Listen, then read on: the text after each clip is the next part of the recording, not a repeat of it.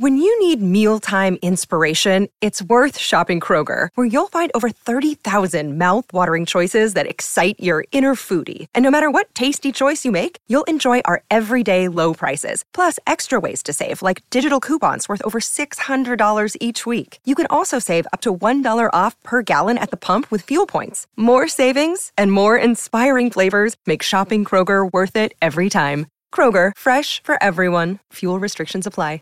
Welcome everyone to the Wrestling podcast. Kind of on at a weird time tonight with uh, AE Dynamite, uh, the start time changing because of the NBA, but here we are. Uh, guys, how's it going? Alfred, how are you doing? Very good. Uh, feels really good. Uh, four hours of professional wrestling. Who would have thought? Yeah, we're joined here with Alfred Konuwa of Forbes, and of course, as always, the hardest working man on this podcast, Matt Morgan. Matt, how are you? What's going on, guys? uh, so, real quick, you know, I watched. I also watched MLW tonight, the Opera Cup Finals, and so between these three shows, it was five hours of wrestling, and I still felt like it didn't drag as much as most Monday nights with with three Oh. hours of Raw. If that's what we're comparing it to, definitely yes. Yeah. That's a good feeling. That's a good comparison because we just watched Raw this past Monday. It does not feel like I've been watching a Raw. The Raw usually feels like a day. This felt like you know less than that. Yeah, absolutely. Um, so yeah, yeah. Uh, I thought good shows for both. Not there wasn't much newsworthy um, on either. I think they're both really loading up their New Year's shows. Uh, Dynamite AEW is loading up the next two weeks. NXT really, I mean, they have loaded up that New Year's Evil card in two weeks. So uh, they're clearly looking ahead. These were kind, almost felt like filler shows, but at the same time, really Right. enjoyable. Yeah, they, they, they did feel a little little fillerish, but Yeah. I can't complain about any of the matches. I, I thought it they were smoothly transitioned, well written shows as well. I'd say how they were paced. Yeah. Yeah, Uh, I would agree. And I thought, you know, one of the big things I thought the acclaimed, I thought took a big jump tonight. Like even though they lost, I thought they came across looking like stars. They did. And- I, I, I I'd only my only complaint, only complaint, all right, is that I didn't want to see them take an L. They just Mhm. started getting going. They just started getting hot. They have a really cool act. You know, we've seen this before, but they're really good. Like he's really good. He's really good on the mic. He's hilarious. Um, and in the ring, they're they're obviously really good too, right? But I like their gimmick. I like their shtick. Um, I just wait a little bit longer before you guys start eating them up. That's all. I, I and then eat them up. They give them plenty of offense. It's a very close match. I just I don't know. Wins and losses. Not sound like a dork, but matter to me. Yeah. And I, I, I feel like that way with Top Flight. Like they haven't gotten a win on Dynamite. yet. Same thing. Really? Yeah. I think you're right. Wow. That's another Yeah, I- awesome tag team, by the way. Yeah. No, I think they're due. Like they need to give these guys a couple wins instead of. I mean, this is they made that big debut, and now I think this is their third loss in a row. So you know, at some point when you just see the same team losing over and over, you know, it, it just gets stuck in your head.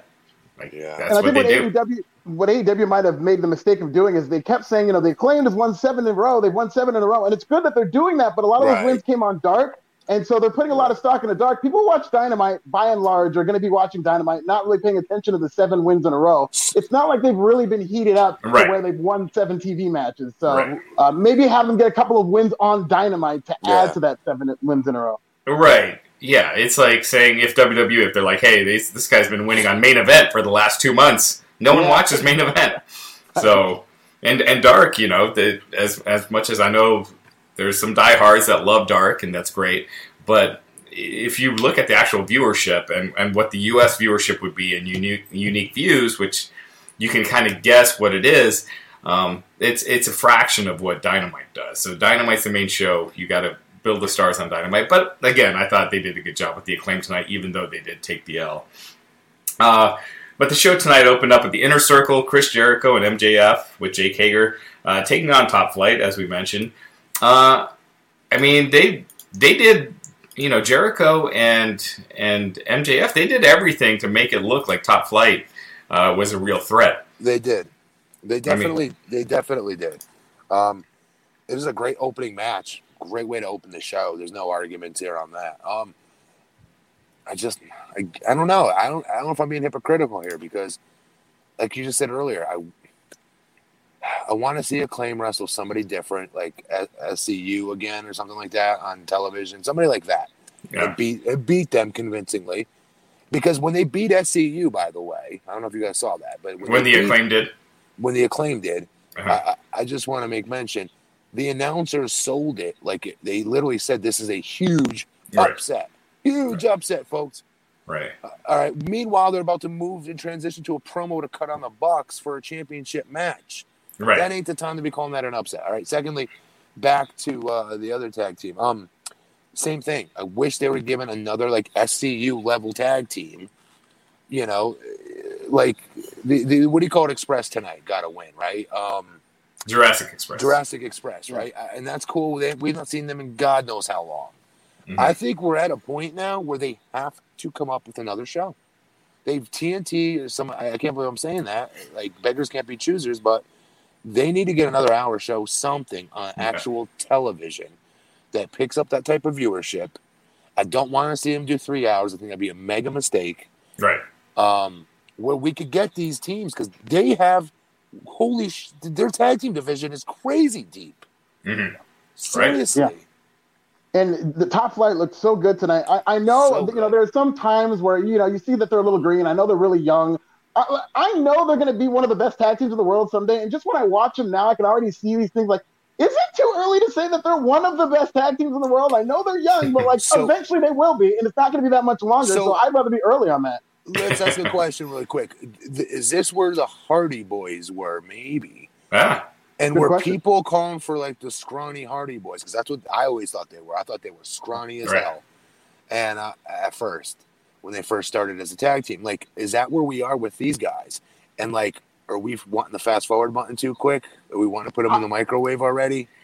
I would say they're further than the scrawny. I mean, if you remember when the Hardys first came out, they were just you know job. They were job guys. They're just yeah. their dues. So, so uh, to be fair, right after, just right in there. To, to, be fair, after their jobber status days. Yeah, you mean like when they were in Michael Hayes, like oh, during, okay, yeah, that, yeah, yeah, yeah, Okay, yeah. no, no, they're not at that level right. No, not right now. Not when no. they started kind of taking off and finding their own and stuff like that. Because even um, was, even then, it was hard for me to really accept the Hardy Boys offense. When they punch a kick sure. people, I'd be like, what? Road right. don't sell that shit. Close on the face off. Right. You know? But that was a different time too. Like Jeff Hardy now is bigger than most of the guys on the roster. Yeah. I just wonder if we're, we're hit, like, am I asking for too much? Am I, am I am I ruining it by hitting fast forward on these guys' development? Because they do. You're you're absolutely right, Alfred. There's little not glitches, but little holes that are still there with experience that will be filled. Yeah. Sure. And I think I think also one of the things is uh, you know, when we talk about getting wins and losses, um, give them some wins, but also have them work more on dark. You know, instead of having them on dynamite all the time so early on, let them develop more. And uh, yeah, these guys are these guys are a great tag team. I mean, they're they're they can't miss. I, yeah. I'm sorry, they can't miss.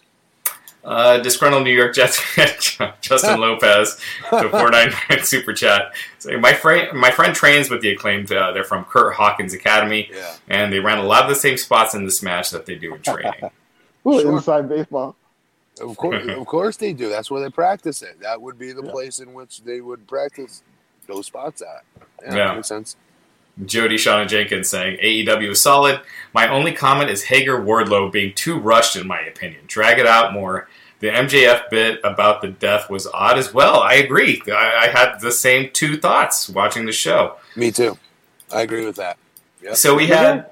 Oh, sorry. Go ahead, Alfred. I was just saying they're really trying to heat up that January 6th show. I mean, you saw that where they were just promoting one match after another, and maybe they just right. figured that now is the right time to do Wardlow and Hager. I actually really like the promo that Hager cut on Wardlow that he's uh, fire. Uh, yes. You know, he's really fired up. But yeah, it is valid to wonder whether or not this is too early because if we're already started getting these matches when they're two weeks removed from them having a kumbaya and getting back together, it's, it is kind of odd. You know what? Yeah. This won't be a feature. This other thing with AEW, I, I think we're wrong. I don't think that was ever meant to be a featured match. I don't.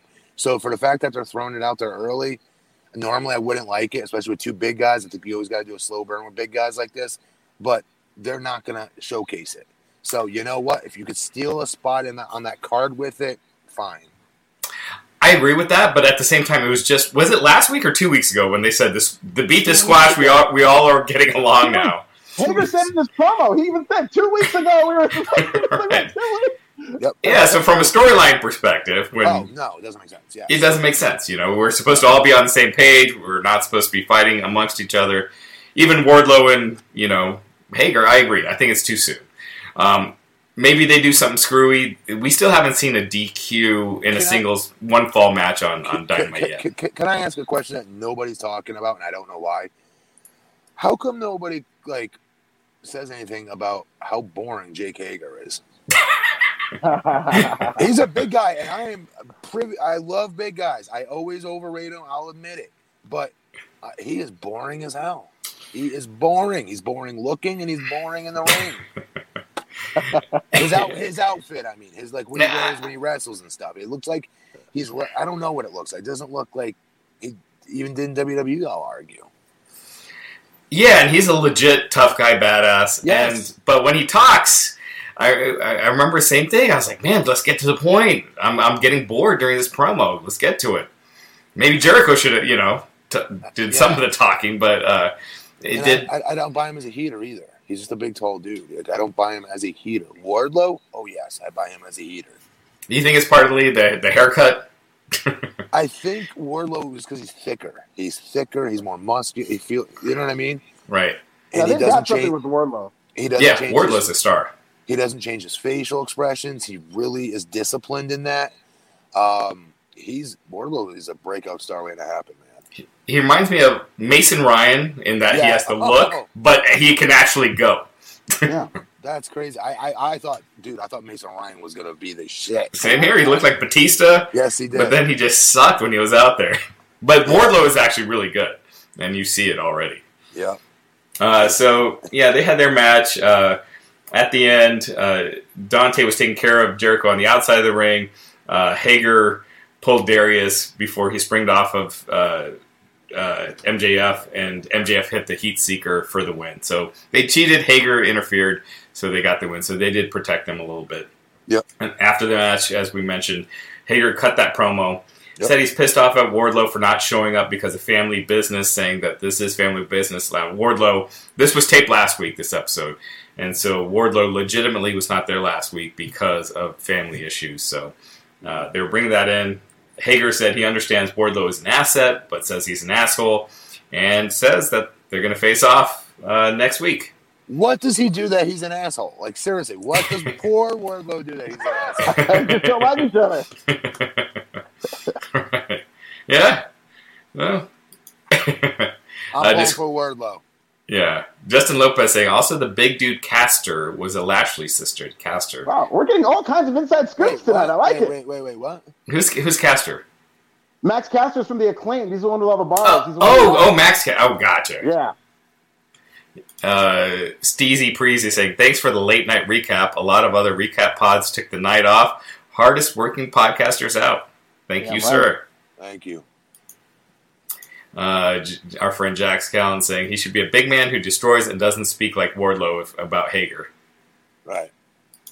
Yeah, it, yeah. When he talks, it just kind of takes a, no offense, but it just kind of takes away from it a little. Yeah, it's not a strong suit of his game, and you know. And to be fair, to be fair to Jake uh, Hager, if he's still doing MMA, maybe that's why his physique looks the way it does, and he looks so like lean and not massive, like I think a heater should look. Uh, you know what I mean? Maybe that's why. I don't know. Yeah. All right. So up next we had uh, the acclaimed. They yeah. did a little music video. Uh, it was called so Buck good. Hunt. So good. Love it. It was really good. Of course it was. dude, dude is talented as hell. If I may, can I can I repeat a couple of bars? Absolutely. Who quit, who quit Twitter because all the fans hate him? Who kissed Dave's ass for the star ratings? You guys. and now you're going to be destroyed. The acclaim to the young bucks and the young boys. Don't talk to me about John Cena. Don't talk to me about John Cena. He's the best battle rappers in WWE history. I, it's amazing. I don't disagree with that. I think he is so damn good. John Cena yeah. was all right. None of John's shit ever really rhymed, though, if you go back and watch it. He'd get yeah, away with stuff that, that didn't always rhyme. Dude, this dude Caster is really good. Really good. Yeah. The other guy obviously can't rap. because he never he never does anything. But when he came yeah, out to the ring, yes, I was gonna say when he came out to the ring the other night, and they they were making fun of what's his name for getting knocked out in that uh, battle brawl. So Nate Robinson. Nate Robinson getting knocked out, and his dude took a bump. I popped you for that. So like he does do the good pantomiming. He does. yeah. So this was great. I mean, if you haven't seen it, I thought it was it was pretty. It was really clever. Cena had some good ones though. I oh, remember one time he was talking about Torrie Wilson giving her a pearl necklace. Jesus, yeah, like stuff that you can get away with back then. Definitely, no question about yeah, it. Yeah, good. This is just this is another level. I, I just like. Yeah. I don't want anybody to think this is a ripoff of John Cena. I just think that would be such an insult to what they're doing. And the yes. buck hunt thing is so genius. There was a thought that went behind this. There was a concept. They were out in the woods. They had a crossbow. They were buck hunting, and the yeah. rap had that in the. It was just amazing. I yeah. agree. Men on a mission. We're doing this before Cena, or at least Mo. Oh, they were. Yes, uh, so next we had Tony Schiavone out. Uh, he had an interview with Sting. I don't know, man. I feel like uh, if you're not going to do much with Sting, just keep him off of TV for a couple weeks because every week, and when he's not doing anything, just kind of saying the same stuff, it just kind of lessens his value. So he's out there and just kind of says the same thing. He just wanted to be back on TNT and AEW. He's come full circle.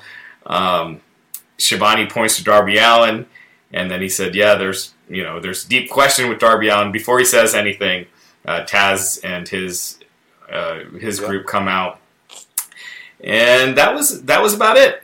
Um, so distinct during this promo, he did do a good Dusty Rhodes impression, yeah. and he talked about how Dusty. I think I believe he was talking about how Dusty gave him color the first time, like had him bleed no, I think he was saying how he pitched the Sting gimmick to him. He said, "We're going to put some color on your face. Then we're going to put some color on your pants and make him glow in the dark and, and stuff like that." So I think okay. he's going over how those bright he colors. put them together. Yeah. Okay, because I was going to say Sting had the face paint before with Ultimate Warrior when they yeah. were the just not the bright crazy colors. Right. Yeah, he was had the like just black. Right. right. Yeah. Real quick. Um, I'll be honest. Sting looks very like not not not just comfortable like that's not the Sting that was coming out on Impact. I'll just say it right now. This this Sting looks like he's having fun for what it's worth. I'm not saying that as a homer for AEW. I'm just right. saying from my own perspective. And I know that might not be great because there's not much storyline moving along with him so far. I get that, but like doing Dusty impersonations the week before, making Tony come on in and redo his thing again, his entrance, and say his name.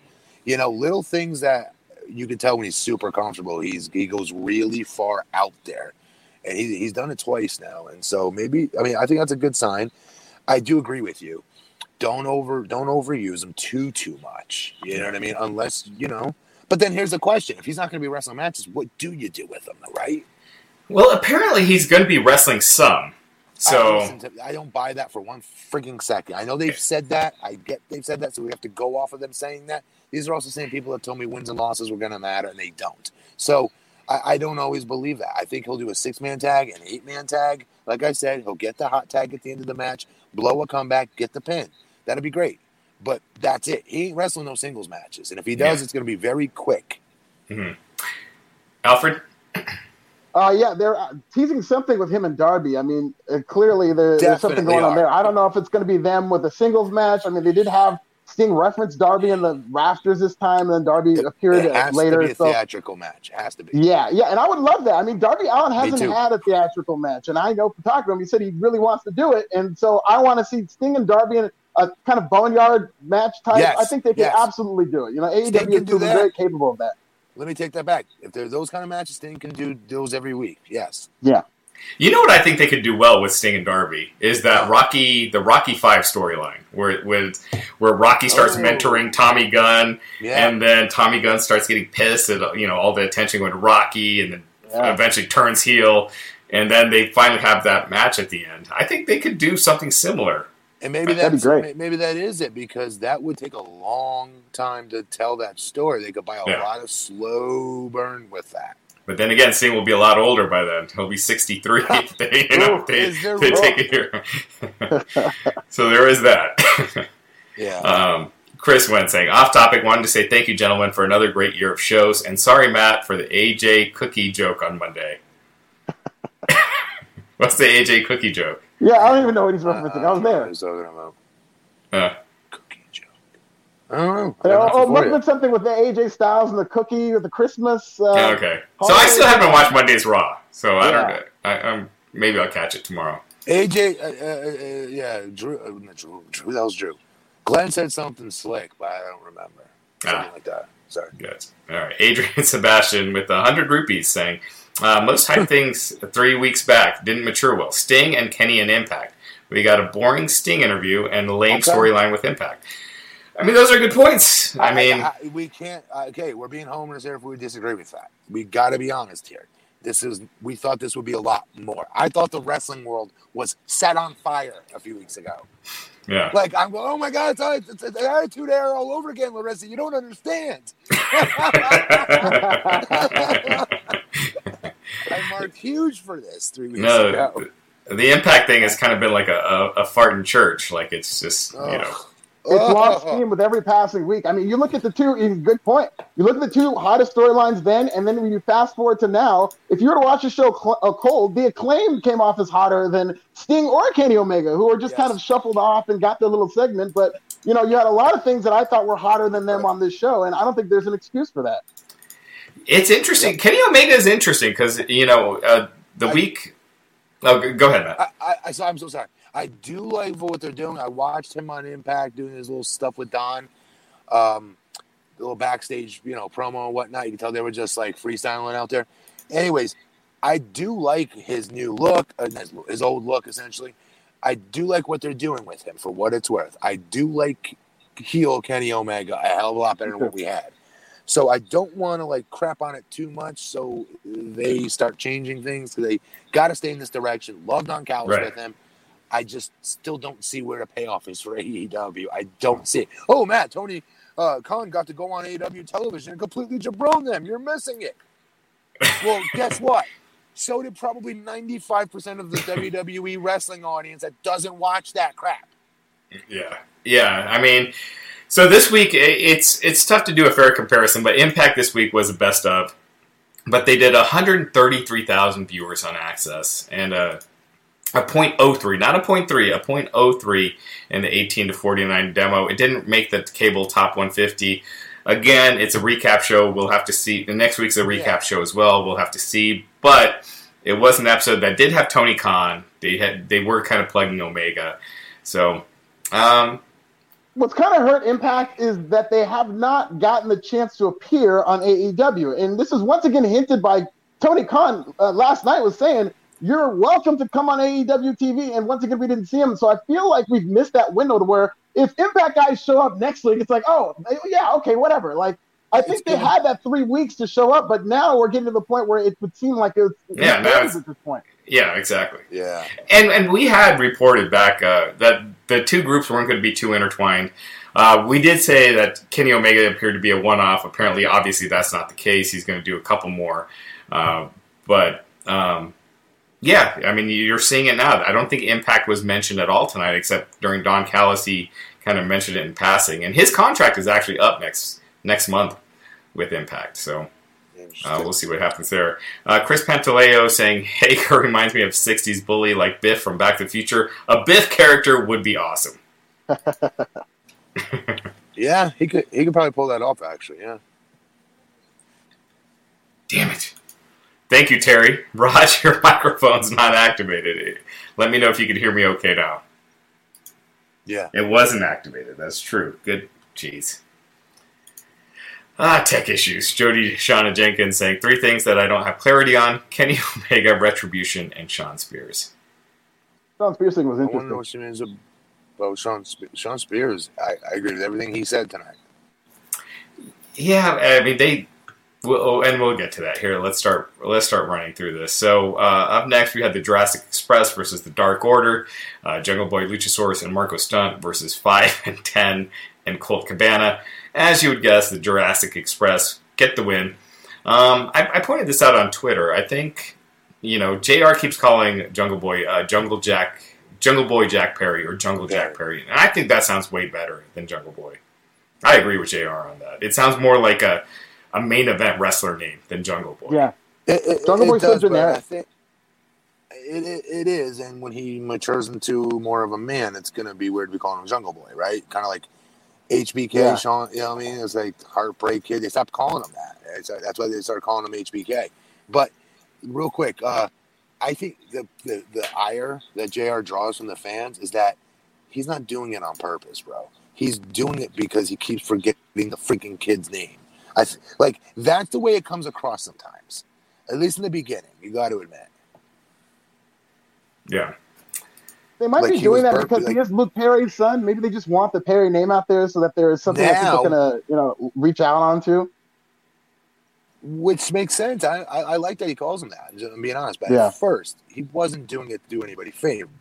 He Right. was doing it because he didn't know who the hell the kid was and kept butchering his name. Yeah. Uh, guys in the And I don't chat, let me him. know if my audio sounds hell fine. Sorry. Yeah, no, absolutely. Uh, uh, back to that Ricky Starks thing. Taz took offense to something we had tweeted out about Ricky Starks, uh, his look with the sunglasses and the necklace. We had tweeted out a picture of The Rock in 1999. We're kind of wearing the same thing, and uh, That didn't like that because I saw that tweet. yeah, I didn't. My Twitter is the worst, but uh, it hasn't- t- tell me what I missed. I can't. Uh, do so- it on Twitter. tell me what I missed. So we, we tweeted out this picture. I mean, The Rock in 1999. It's this picture, it- the same necklace, similar sunglasses, you know, the shirt, and uh, you know, it, it just tweeted out this What picture of Rock from '99. And so Taz wrote, What did Taz do? Why can't Ricky Starks be the first Ricky Starks? He is so effing good on the mic and in ring. Please don't put him in a box of he reminds me of that guy garbage like some fans do. Because he, he has fashion sense with looks, it's weak IMO, in my opinion. Wow. Okay, See, this is the thing. to have his opinion. Yeah, of course. And this is the thing about, and this has happened a lot throughout pandemic wrestling, is that there's these taped shows. So sometimes people will be tweeting something, and the wrestlers are right there watching it because you get pulled up on, you know? Well, the that- wrestlers are watching it. So like you say something, they'll be like, oh, oh, oh, what did you say about me? Yeah, and it, this wasn't a knock on Starks. I, if anything, that's as big of a compliment as you can get. Like saying that you remind you know someone of the Rock. That's not a. That's not a. That's not a, a knock, and that's huge. No, it's not. No, no it's not. And, and I- I'll still say it right now. I don't think he fits your group, brother. I do not. He's not somebody beating people's asses. I don't believe he can beat anybody up in a fight. The rest of your group, hell yes, I do. Especially, Cage? dude. They keep, Yeah, those monsters. definitely Cage. But dude, they keep having to do do the Deebo gimmick on uh, um, on all these other dudes, uh, um, uh, not podcasts, but but YouTube channel Powerhouse. shows. Oh. Powerhouse Hobbs. You guys have got to see. I know you don't like watching these other shows, but the Guevara show and whatnot. Watch it because he does it so well. And if that's where they go with him, it's money. He does it so well. And I like the fact last week on Impact he took a step towards Sting. Like what?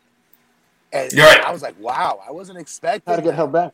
I, I, I, I like it. I like like so like when I see Ricky Starks in there, and like he's like when he comes out with them, he looks like their little brother, or or out of place. I'm just being honest, and he's a he's a pretty boy. Taz ain't hanging out with no pretty boys. Are you kidding me? He's Taz, Red Hook, um, and same with the other two badasses walking out with him. They fit. They're gonna beat somebody's ass in a dark alley, no question. Ricky Starks, I, I'm not- not saying it's a knock. I'm saying it doesn't fit the shtick, in my opinion. But right. To your point, Matt, uh, there was one point where Ricky Starks, like, Taz called them all wolves, and Ricky Starks just started barking, and, like, Will Hobbs just kind of pulled him back like he was Scrappy Doo. He's just like, okay, just hold on, man, stop barking. So it kind of seemed like awkward in terms of Ricky Starks reacting that Yeah. way. Yeah, Um, yeah man, and, and, and, and he's super t- by himself though. Ricky Starks is a star by himself, doing something different that plays up to, like I said, pretty boy, good looking dude, shredded, and is really good in the ring. Obviously, Yeah. Say it's not like Wrestling Inc. was comparing Ricky to Otis. Exactly.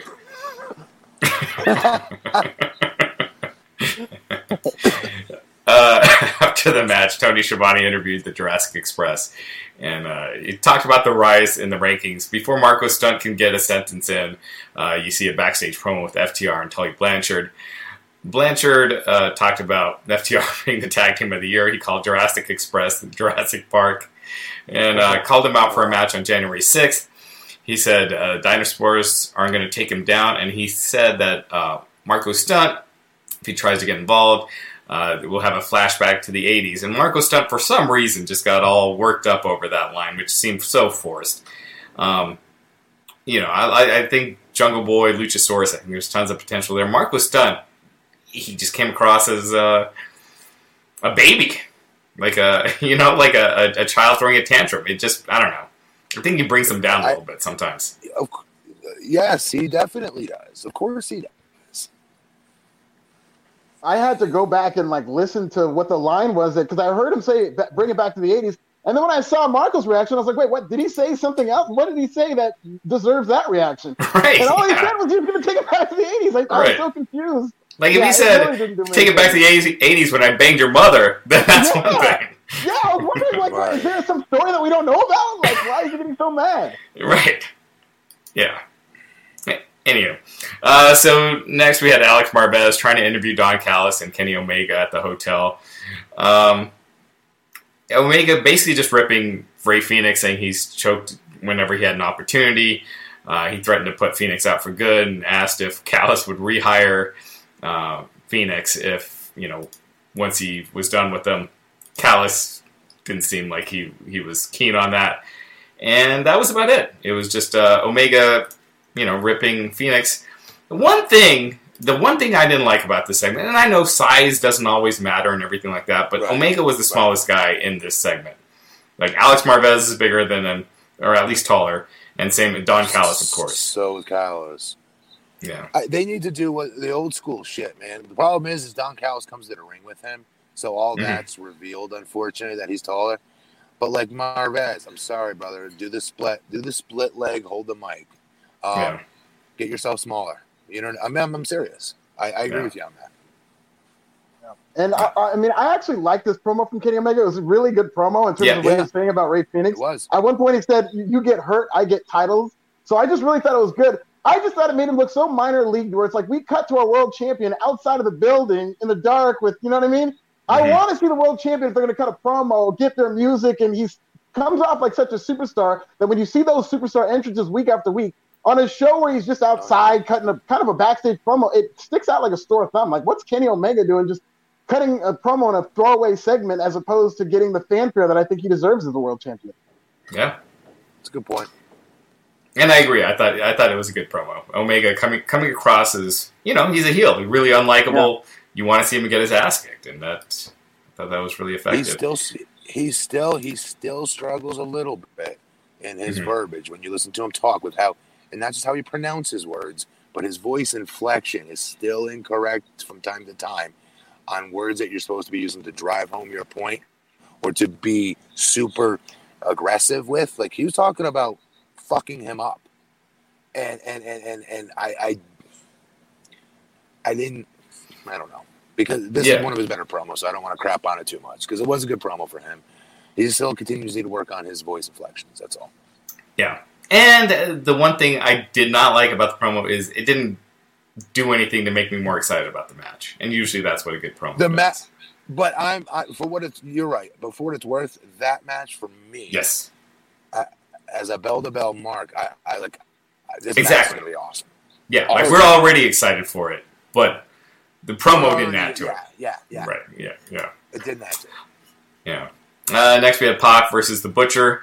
Uh, I, I mean, again, I think every um, this was one of those shows. Again, it's a holiday week. They're not bringing out the big guns. I think every match on this show was pretty predictable uh, on who's going to win. And here, you, I'm sure everyone predicted that Pac was going to win, and he did. Uh, Butcher, I think he's growing on me. Like I kind of, I, w- I, I wish they would do more of those promos where they were in the butcher shop and they he were like chopping up meat. So listen, small story. He was growing on me until I was going through, like going into like YouTube rabbit holes, and Jim Cornette's like podcast came up where they were listening to what's the videos people do? Uh, what are they called? Undertaker's TikTok? been doing it. You get paid to TikTok. have somebody say happy birthday. To oh, you. TikTok. TikTok. No, no, no. You pay you no. You pay somebody oh, to say happy birthday to you. Oh cameo. yeah, cameo. cameo. So dude, there, there, we, there, you can hear his cameo, the butcher, and dude, he did everything to talk about how he's not like a professional wrestler. He's just an average Joe. Um, don't call him butcher. It, it, it was just like, dude, like, okay, we can be humble as wrestlers in real life. I get that, but brother, they're paying money to see the butcher. Right. They he should be chopping meat during doing this. Yeah. Yes, thank you. I love it. And it was and it was just so mild mannered. Like if, if I could just hear it, and yeah. because I can just hear, it, I'm like, that does not sound like walrus. Well, I'm sorry, walrus mustache having beef trying to chew and chopping butcher. Yeah. I, I actually gone the opposite but, way. He, I he's good in the ring. Huge.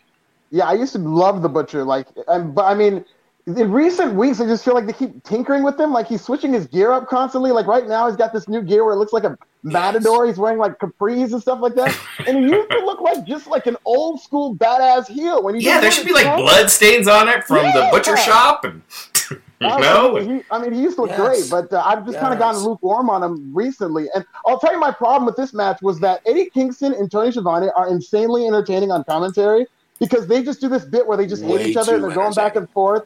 And yes, they were way too entertaining because that's all I cared about. Like eventually, and this is the pop match. This is one of the best Same in the world. Eventually, I was that, that completely but, overtook my interest. Where I was popping for everything that was going on on commentary. Too. I couldn't tell you one thing that happened in this match. Yeah, I, I, actually agree with that. There was one time when Tony Schiavone shut up Eddie Kingston. He was like, he "Let me, let me, let me promote next week's show." You know, he's like, "Okay." Which, but other than that, I, I thought this was uh, it was still it was still a good match, and uh, Pac with the win after the match. To be fair, to to go ahead after the match. Go ahead and say that. Sorry. Oh, I was just gonna say, uh, uh Archer, uh, Lance Archer came out at the end and him and Kingston were jogging back and forth, and then later Lance Archer came in the ring, and him and Pac were face to face. So that was about it. So real quick, when they when they have to do the IDs and whatnot, even though that this is a taped show, right? Mm-hmm. You get that sent to you in the headset, and so there's nobody on this planet that can shut Eddie Kingston up ever in any environment, is my belief, because I just think he's ruthless on yeah. Um, so my only theory on that, because I got that too, Raj, uh, that vibe. I was like, huh, why is he not gutting him right now? And, and my only thing I could come up with as an excuse is that he's not on there enough to know when those get sent to you, and you're generally supposed to lay out and shut the fuck up. Why they quickly try to plug it, and as a wrestler, you want the announcer to quickly plug it to get back to talking about the damn match because your boys are in the ring busting their ass. Your right. other other wrestlers. The thing that drives us nuts about wrestlers is when the announcers are plugging other angles, or worse, plugging like upcoming house shows and TV events while you're out there busting your ass. It's not even a rest hold that the person's in when they're doing it. It's like in the middle of like a high spot and stuff or a comeback. Yeah, I used to get, I used to hate that. I just think it was very disrespectful. It's like tell my story. That's what you're out there to do, jerk. right. Um, no, that makes sense. Um, so anyway, next uh, next we had a backstage segment with Jade Cargill uh, saying that uh, she congratulated Brandi Rhodes for being a, a fellow mother, uh, commenting on the recent pregnancy news, and saying she wants them to find a uh, an opponent worth their time. Now, I think it's probably time for Jade to get some wins so we can see her win some matches. Yes. On Dynamite. Yes, on Dynamite, not on Dark. Perfect. Yeah. Yes.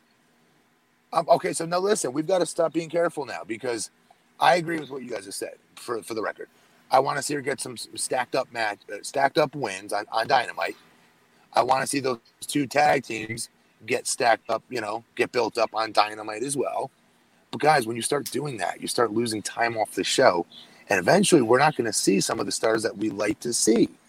So like that's this is why they desperately need another show. Yeah.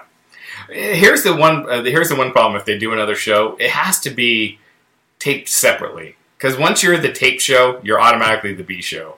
Like if they tape it after Dynamite, once we're back to regular crowds and everything, it's automatically the B show and it's like you almost have to have a separate so, taping. How do you?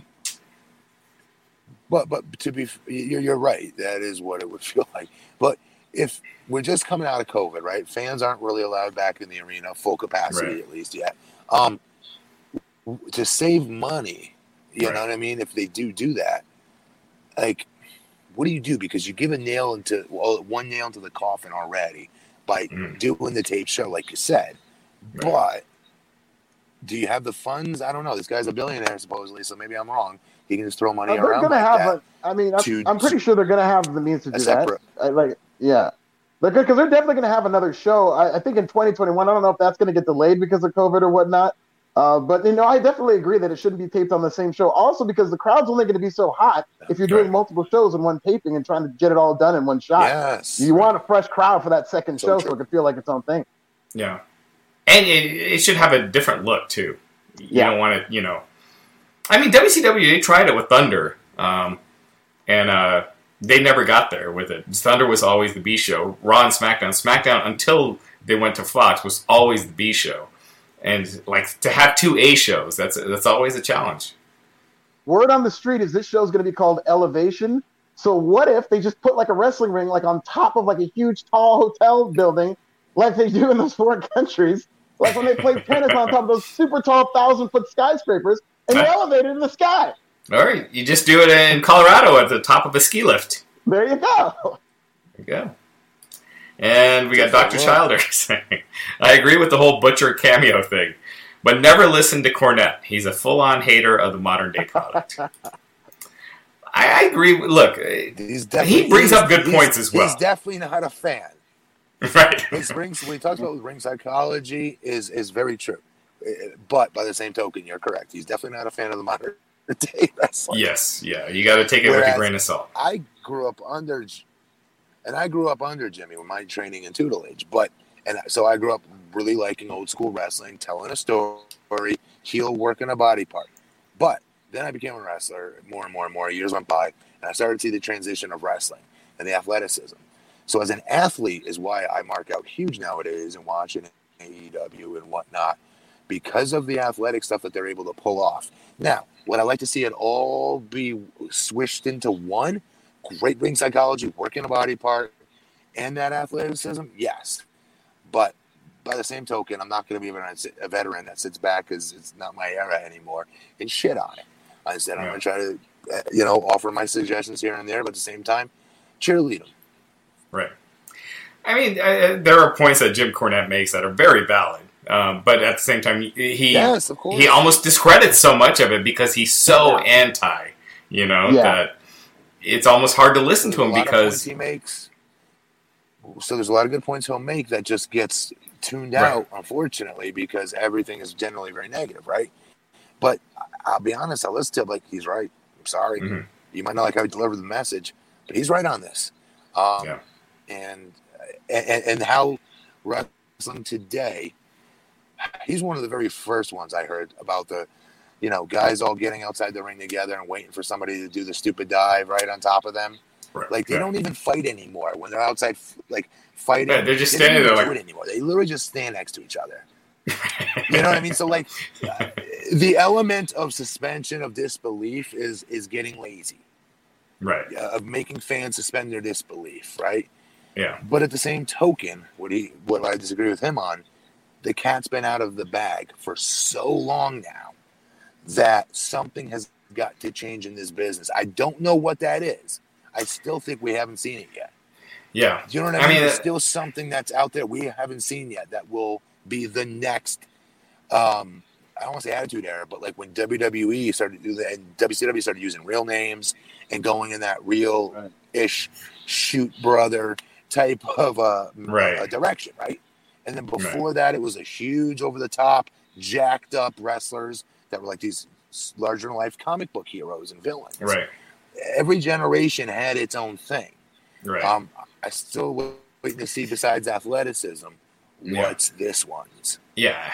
Just athleticism and in ring work has a very limited audience. And and once you can get the story and the characters, like with any movie, you know, uh, you you don't go to a movie just for a bunch of fight scenes with characters you don't care about. I mean, or you know, the movies that do that, it's they're not huge. It's superhero movies You know, that's where you care point. about.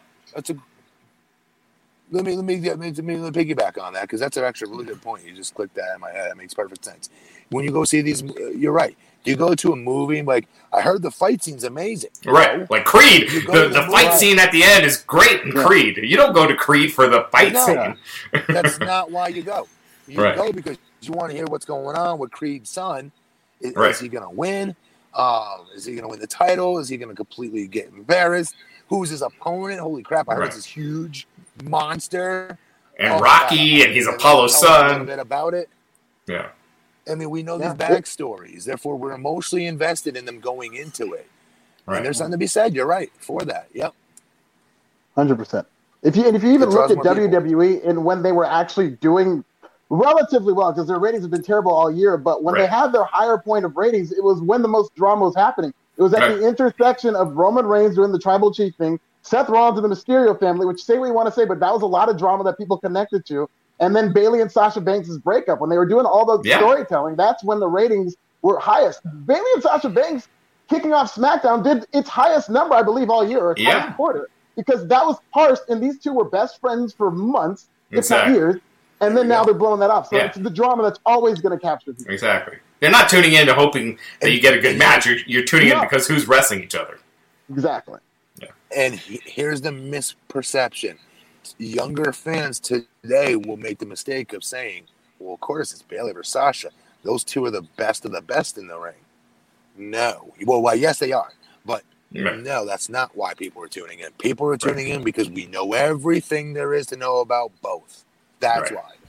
Yeah, exactly. Uh, and we uh, so we just launched on Twitch, and uh, Corey Dan the Fourth saying, "Watching live on Twitch, good show, guys. Been following wrestling for three years now. Thank you so much." Wow. Cool. And yeah, follow us on Twitch, twitch.tv slash Wrestling Inc. And uh, the podcast are logo? airing live. Is that a, That's the that Twitch a logo. Twitch logo? Is that what that is? The- this little thing here, the little pause sign or electrical outlet. I'm not sure what that is. Yeah. Uh, disgruntled Justin Lopez. I love disgruntled New York Jets fan because I'm a disgruntled Broncos fan. AEW did copyright the name Elevation. That might be the name of the second show, and yes, that's what it appears like it will be. Uh, Jack Scallons, our good friend, saying, "Here's some Christmas chat to money to the pod. Merry Christmas. Time for bed. Much love from my family to all of yours, and same here." Way to rub So, it in. Time for bed. We still got to work. Yeah, really. Come on. Come on, Jax. Thank you, Jack. Yeah, really. Thank you, brother. I'll be right back. And Bobby Burns is going to take wrestling into the next stratus. Oh man, Matt, Matt missed the burn. I He think he was his- waiting for Matt to leave, and then he said Bobby Burns is going to take wrestling into the next stratosphere. Morgan, get ready, ya Mark. All right. All right. So, uh, so up next we had Dustin Rhodes beating Evil Uno. I don't think we need. Oh wait. No, up next we had Shabani with Kip Sabian, Pen- Penelope Ford Miro.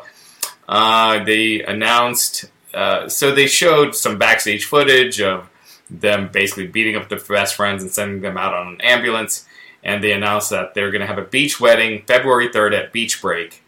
Uh, they're not using Bash at the Beach uh, because now WWE got that trademark back. It's called Beach Break now, February 3rd, and that's where the wedding is going to be.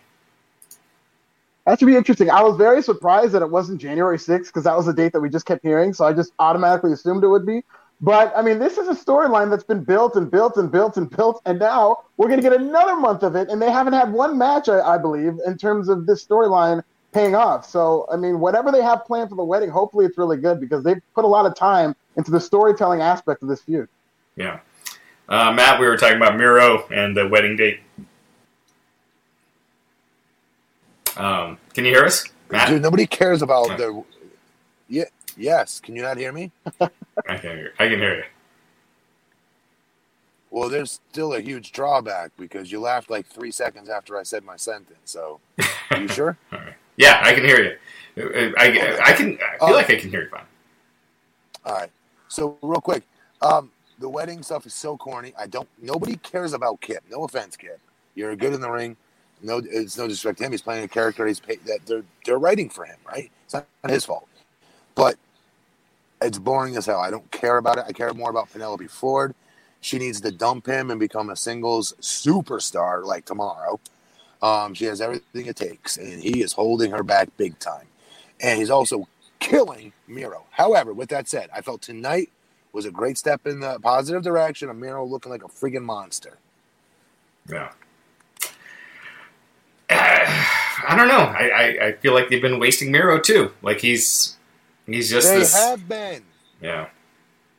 Yeah. He's in a freaking.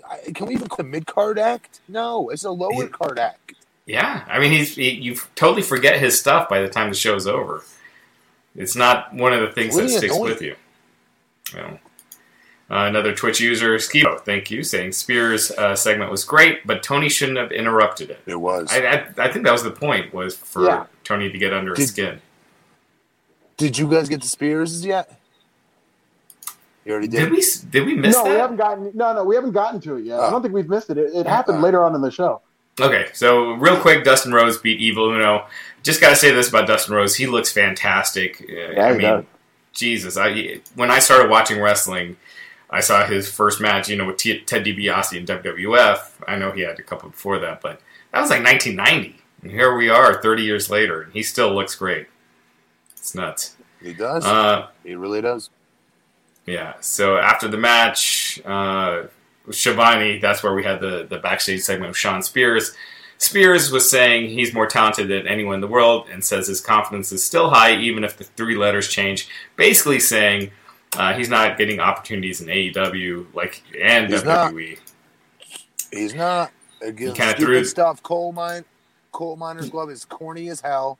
All yeah. that stuff, corny as hell. Well, this is one of those things when you, yeah, and, and they never really sold it on Dynamite. It was like on Dark, and again, if you're not doing it on Dynamite, yeah. people don't know, don't see it. But but here's the gauge, okay? When he first came out to AEW, if you remember, with their fans still there, he had one of the biggest pops. Mm-hmm. That is the company's job from that moment on.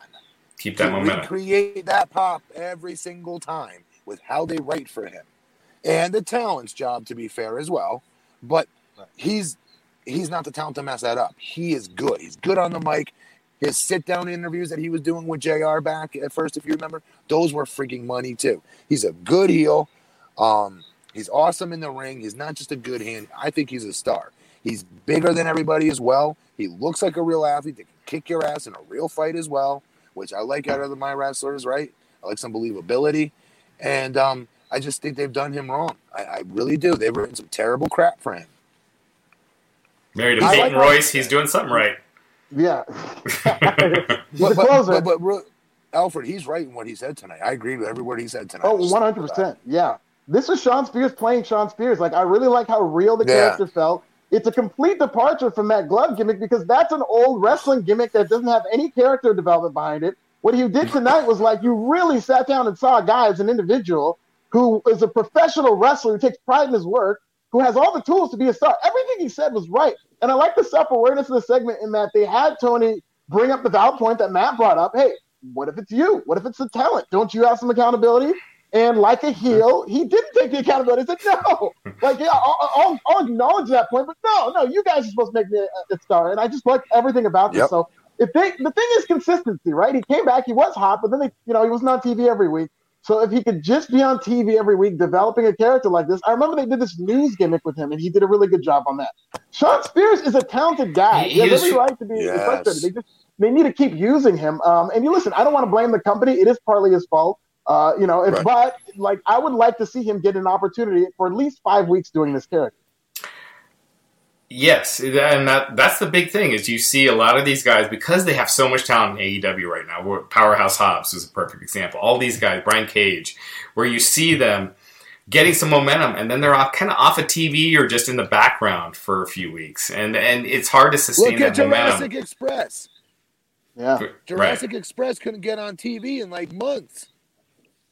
Yeah, so um, Ethan Kaufman saying, "What New Year's show is better on paper?" I say NXT.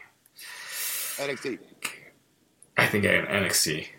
Yeah, and they're really doing a good job building that. I like some of the stuff. We'll get into it, but some of the stuff they did tonight was really cool. Yeah. Um, All right, so let me already let me uh, kind of finish this real quick. Uh, Hikaru Shida beat Alex Gracia after the match. Uh, Abaddon was in the crowd with everyone else, and Hikaru Shida beat the crap out of her. Uh, or I guess it was during the match. And so that match was announced. Um, so they're going to do that match. I, I I'm forgetting if it's next week or the week after. I'll double check. Just for the uh, sheer fact that we still have to cover NXT, all right, and I, I actually want to celebrate Christmas this year. Um, we'll go back. I, I, trust me, fans. I want to tear this apart on how a monster was just hanging out in the audience. No big deal. One of the fans. And she didn't look flattering after she was taken out, like just laying there for like. You know? A lot. I didn't know that. I couldn't believe my eyes. She was like laid out for like five minutes. Right. At least set her on fire. Isn't that what we do now? yeah. That's how we get rid of monsters. and then finally, the main event: the Young Bucks beat the Acclaimed. A good fun match. Uh, exactly what you would expect. At the end, Caster he ate a super kick and the BTE trigger, and the Young Bucks won. So, uh, good fun match. You know what? And I thought the Acclaim looked like stars. Me too. They look like they really, belong. Yeah. Yeah. that's the one thing, and I'm not even saying they're bad wrestlers or whatnot, but that's one of the areas that they're going to need to kind of level up on if they want to be main event stars. And yeah, of course, they're going to have to have the Young Bucks lead them, but I thought they looked amazing in that match. If I were to think of like talent on the show that WWE would want, I, I, I could see the acclaim being at the top of, of course because they got charisma. Mu- they have muscles too. P.S. They yeah. go to the gym. They work out. They yeah. do that. They look the um, part uh, scrawny little wimps. Um, also, um, I think I can't believe I'm saying this, but the Bucks, I don't like the V. Uh, what do you call it? The BTE trigger as a finisher. Why are they playing off of Kenny Omega's finisher? I, I still don't like that because they're part of being the elite. I don't care. Bang for your buck to me was the coolest finisher. I, I still think it is. Uh, more bang for your buck, where it's a it's a double. You know what I'm talking about? You've seen them do mm-hmm. that where, mm-hmm. where it finishes with. Uh, sure, yeah, yeah. More, it's, a, it's a really good. I will say that's the B, BTE trigger is a lot more believable as something that'll knock you out. And when you watch More Bang for Your Buck, it's a lot of choreography and you know what I mean. It's pretty, which is a fun finisher to watch. Pretty. But to see two guys knee you in the face, it's like, oh man, they messed yeah. that guy up. That's gonna knock your ass out. But you don't have a problem with your world champion using that as his finisher, and right? They're kind of using the same move. Right, right, the same right. name. That that is. I don't know. I, I like their. I love their athleticism. The Bucks. That's why I've always marked for them because they're always innovators on double team tandem offense. And that's why I like the other younger tag team because they do it too. What, what, what, come on, I'm Scott. I'm getting old. What, what's the two young guys that kicked off the Top show? Flight. Top flight. Top flight does it too. I love their tandem yeah. offense. Yeah, yeah, me too. So yeah, overall a fun show, but this was also one where if you missed it, you did you you can miss it. Yeah. yeah. yeah. Uh, Alfred, you want to run through NXT? Yeah, let's get into Alfred, NXT so we can celebrate some Christmas. Yeah, I'll drive. All right, get out of the car then, man. Come on, what are you doing? okay, so we get right into Lorcan and Burch versus Dain and Maverick. I will tell you, this match fell apart. Uh, I liked where they were going and the stuff they had planned, but around the time that Dain made his comeback, he does a belly to belly uh, to Danny Burch, almost lands on his neck, like almost breaks his guy's neck. Very scary spot. Uh, and then yeah. he gets to the apron. Uh, they bump him, and this is a street fight. So they set up the tables. There's a brawl at first. The baby faces, uh, Dain and Maverick, are wearing jeans. And uh, they have two tables set up. The big spot was supposed to be Dain going to the tables. He overshoots the tables, hits one of them barely. It looks like the least painful spot. Neither of the tables break. Uh, the plants in the NXT audience were even booing. And he had to sell this for like five minutes. Uh, Drake gets whipped with a uh, strap. He gets beaten up with a cricket bat and they hit their double team finisher on him and win the match. This was really kind of an ugly match. Uh, I, it was. You know, the guys are very talented, but I really did not enjoy this match. No, my, my question is this: how how do you think that happened? How was it possible that he missed? Yeah, I mean, sometimes you do see that, but it, it's kind of an easy bump. It's a lot harder. They hit that ladder spot a lot, but from the apron to the tables, you would think would be an easier bump. But I think he just jumped too far. He definitely overshot one of the tables, and then when he did it, it wasn't even like he hit the table and landed on his head, so it looked painful. It was like he laid down on the table and then fell off of the table. And he's this big monster, and it really exposed. Yes. You know what I mean? Yes. yes. It, exactly. Yeah. Uh, I, I, gotta say, when I was watching this, I was thinking just like Oney Lorcan and, and Burch, uh, Danny Burch, and, uh, uh, and and Killian Dain. These guys should stay in NXT because they won't. They're not going to make it on the main roster. Like they're good no, in NXT. Uh, uh, and they are for little small segments. I don't like them on my TV every week. No offense to them. I, I hate saying that because I feel like when I say that, I'm crapping on talent that is working really hard. They're trying to live their yeah. dream, right? And here I am crap. I hate that. I don't like doing it. But yeah. they're boring to me. Yeah. They're good in the ring. Drake yeah. Maverick, I always feel like they could find something for him Drake because he is so entertaining. Is entertaining. So entertaining. So underutilized, in my opinion. Should, I could watch him now. We're talking about him by himself. I can watch him every segment. I think he's the funniest man. Yeah. Uh, yeah real quick, uh, uh, Hojo Togi Belinsky saying Abaddon bit Sheeta. Didn't we have that happen last year? Did she bit? Oh, I must yes, have missed that. Yes, yes. No, he yes, he's correct. Oh, I didn't. Absolutely. I totally missed that.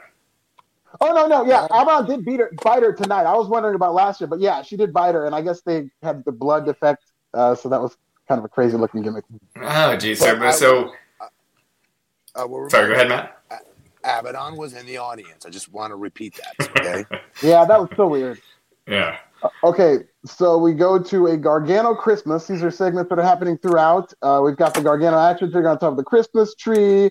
Uh, we have some funny, gifts that are giving away. This was very funny. WWE, when it comes to their puns, they're either terrible or they're actually pretty clever. And this is pretty clever because he gave Austin Theory, who's just looking jacked. He's wearing a sleeveless sweater just look He's huge. Big. We were talking last week, me and Raj, about how gigantic he looks since coming back, and so he got, uh, you know, they're the whey. So he got the protein whey shake. So it's a protein shake uh, that he's just drinking on. Uh, and they made a reference to No Way Jose, which Johnny Gargano got hot about. So do not ever mention that name in this house. That was kind of weird. And the footage is shot on this like camcorder type of like Christmas morning camcorder footage with mm-hmm. the recording on the corner. It was really, it was really funny. Yeah, uh, kind of fun segment a lot of uh, they, this is they, have won me over these guys. Um, yeah, I wanted nothing to do with him as a heel. I, I, thought it was unbelievable. He'll never be considered a heel. How could he? He's David. You know, everybody else is Goliath. This won't make sense. He's done a great job with this. I'm sorry, he's done so well. He's getting Austin Theory over now. Yeah. Yeah, I'm, I'm dead serious.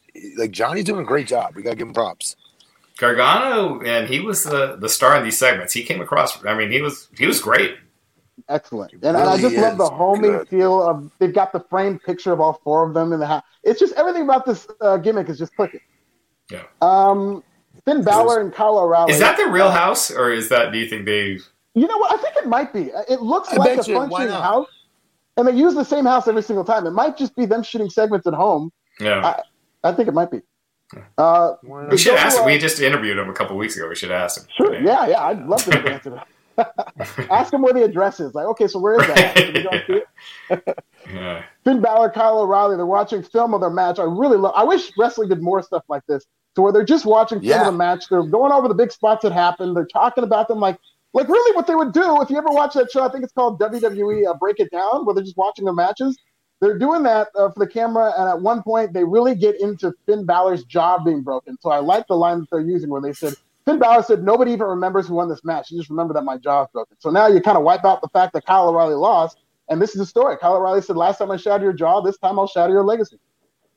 Dude, I, I, I agree with you. They need to do more like this. They really do. They also did that. Remember that match I wouldn't shut up about, Rise?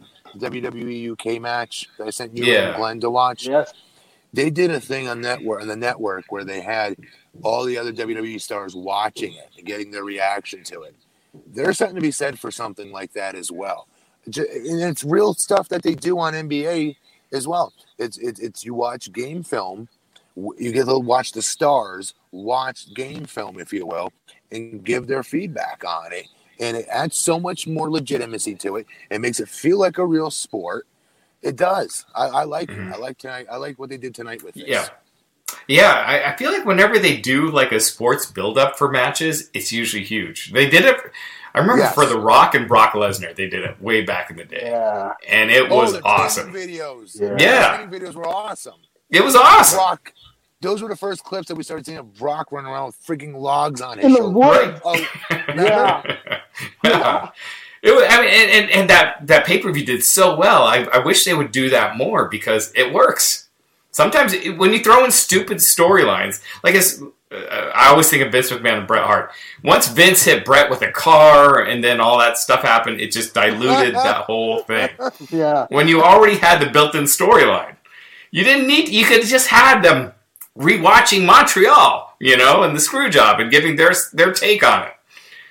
Oh, But instead, you had Vince hitting him with the car. could you imagine if they did that? Like they went through uh, Mick Foley, like all the towns that were supposedly really pissed at Vince for doing this. yeah. and they give him the real shoot like opinion on it. Like, oh my god, Yes. that probably They blew been it. a It'd be amazing. Sixteen. Yeah, they really screwed that up. And that pay per view, you know, you were talking about how well SummerSlam did. Uh, WrestleMania Yeah. with Bret Hart and Vince, one of the worst WrestleManias that they ever had, right. you know, in terms of drawing. Yeah. Uh, they went to Malcolm Bivens and Tyler Rust are backstage. Malcolm Bivens is awesome, but he has this line where he says, Tyler Rust is a diamond in the rust, which seems like what they're going to say, Mm. and I don't like. I'm a big fan of Tyler Rust. As you know, I saw him last week. It was love at first sight. I think this guy is amazing. Right, But right. diamond in the rust was just. This is one of those puns that are terrible for WWE. Wait, explain it. Dummy it down more for me. What do you mean? Like, I, did I They miss just it? said it's like diamond, Diamond in the, Rough. rust, but his name is Rust. Right. Diamond in the Rust. It was just ridiculous. It's a new tagline they're prob- probably going to use. We're probably going to get the T-shirt that say Diamond Right. in the Rust. I just Right. wasn't a fan of it. I, I still think he's a Um, very good promo. I think he's a very underrated promo. Oh, for sure. Bivens. Yeah. Bivens or, or, or Rust? Bivens. Bivens. There. Yeah. Yeah, Bivens is good. Yes, he is. We we need more guys that can help talk for other guys. You know. Yes, that- we Absolutely. do.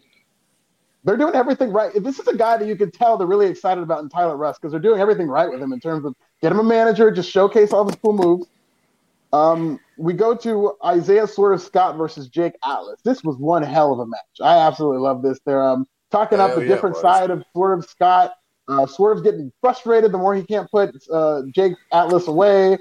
At one point, they're kind of scuffling around with the referee, and the referee gets distracted a little bit, and Swerve hits a back headbutt. So, kind of a bit of a cheap move, and then he hits a confidence boost for the win. So, the story of this match is just Swerve is essentially going heel, and he So- beats Jake Atlas.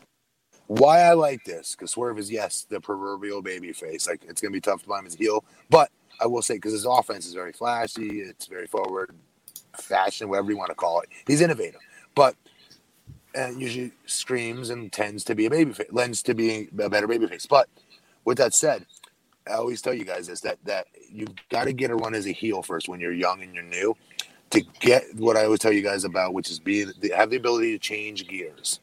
And during the heat of the match, remember, I was, you cover a guy one, two, he kicks out. You immediately have got to start whipping his ass. How dare you kick out, mother bleeper? Boom, boom, boom, boom, boom. Mount him, start laying, lighting him up. Or put him in the corner, shoot him off, give him a big boot to the face. Now what? Kick out of my shit again, mother bleeper. Like, you've got to kick, you got to kick it up i- into fifth gear.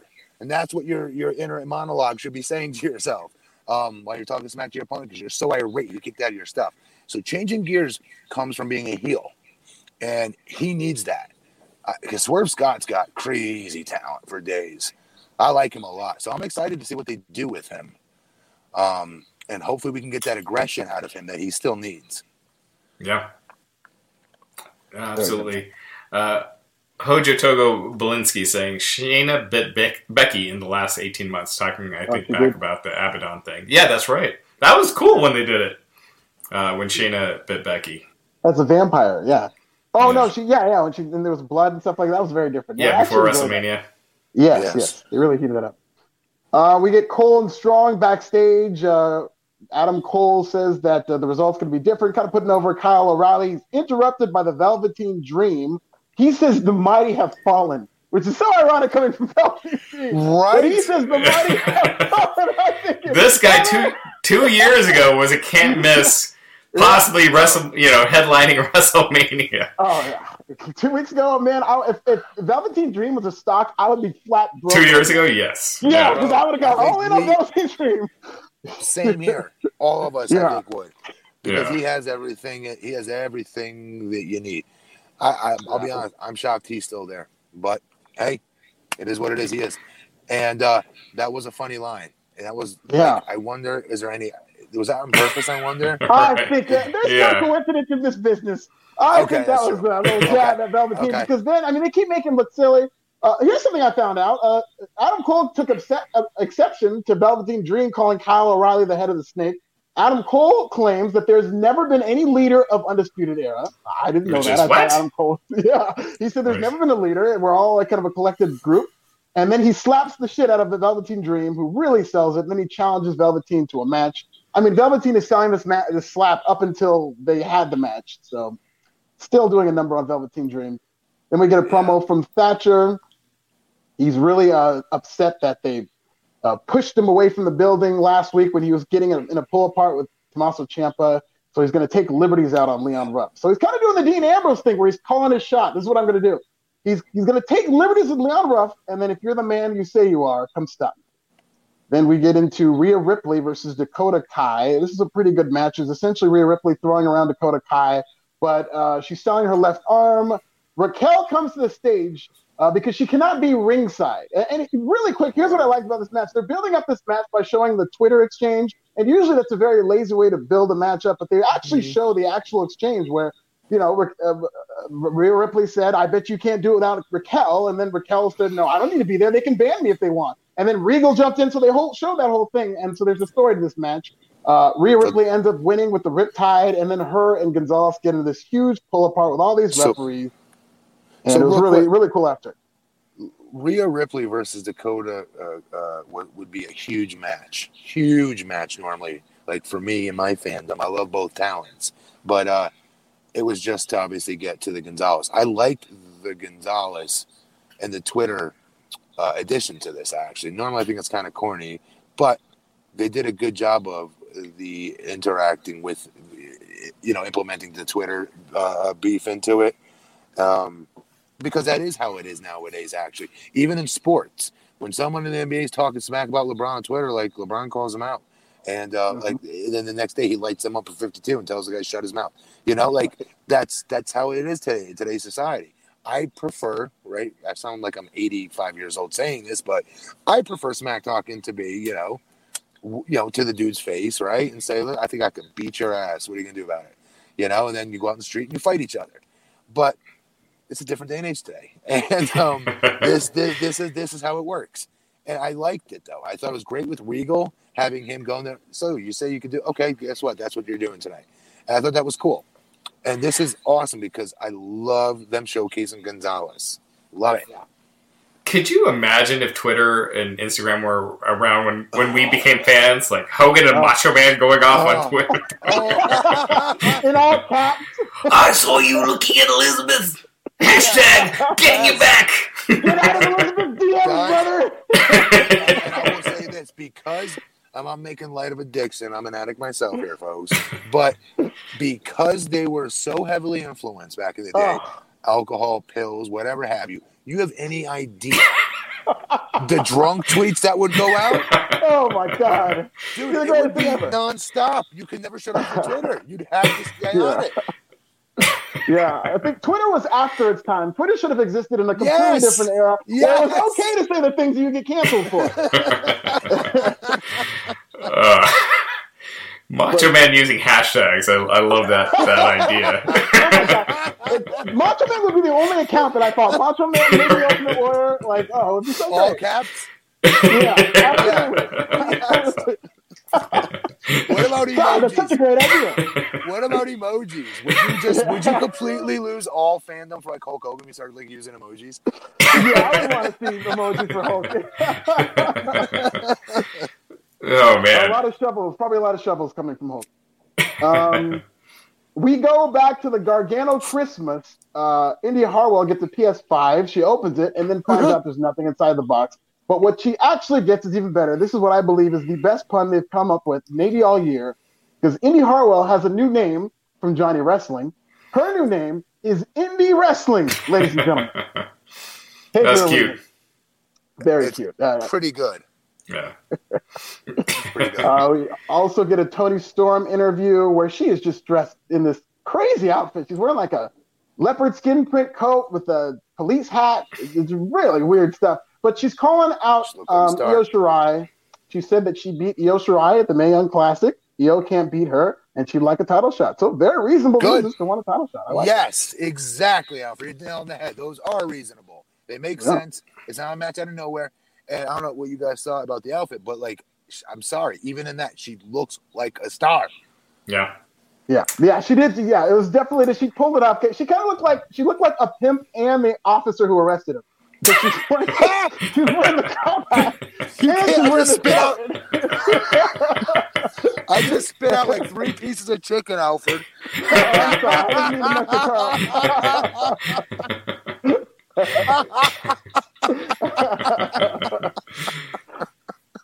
I love that I, I pop Matt Morgan. Uh, Justin Lopez uh, saying on on his last show, Cornette said she looks as indie as it gets. Go figure. Her name's Indy. That's yeah. Well, Cornette. Hey, different strokes for different folks, right? Yeah. Uh, then we get into my favorite, the Xia Li promo, which we are telling a story, ladies and gentlemen. It is your favorite. Xia Li. It is. You got it. you gotta do the voice. Oh, we're getting into this. I'm doing the voice. I learned two more words in Chinese. Okay, Xia Li. She's kicking and punching wood, but this time she's not crying. She's not selling. She's a badass. She's tough. She doesn't hurt her. Kicking and punching. In fact, she's going and doing such a good job that the Shifu master, who's usually saying Zai, zai which is again, he has a new word. He says, Hola! That's enough. He wants her to stop. so then we cut the Boa, and he's taking punishment, getting hit in the back, but he's taking it like a champ. And then he says, Zimwa! That means more. So he's getting punched. He's getting kicked by Li. He's getting hit in the back with a kendo stick. Zimwa! He wants more. He's with the fuck. Li's kicking, punching. Zimwa! Shifu Master, finally, he's had enough. He goes, Hola! and Li comes up from the water because she's been in the water, but she's not drowning like earlier. She comes up and she's fine. She's like invincible because it's enough. Enough torture. You've done enough. And they show her face, they show Boa's face, they show the samurai's face, and then we go to dark. So it looks like this group is ready to kind of be a thing. Like three so, badass heels weren't going to sell a damn thing. What did you guys think about that? so you do a better job of making me more excited about this than what I was. I, I, did say when this came on tonight, I'm like, Alfred's going to have jokes on this segment. No I love these things, man. I hope they don't end these things just so we can keep getting your recaps. Yes. Oh, me too. yes. I'm going to be out of a job if they end these things. I want to see more of it.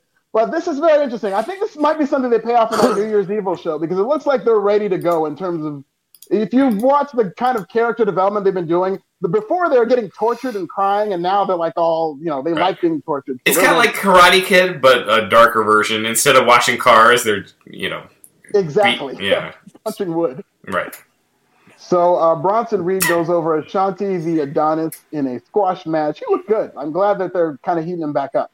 Yes, um, then yes. Bronson you Reed, man, he looked good. He, he very good. I, I, know. I noted on Twitter. It reminds reminds me of Bam Bam Bigelow. He yeah, did, yeah, he very much better so. tonight.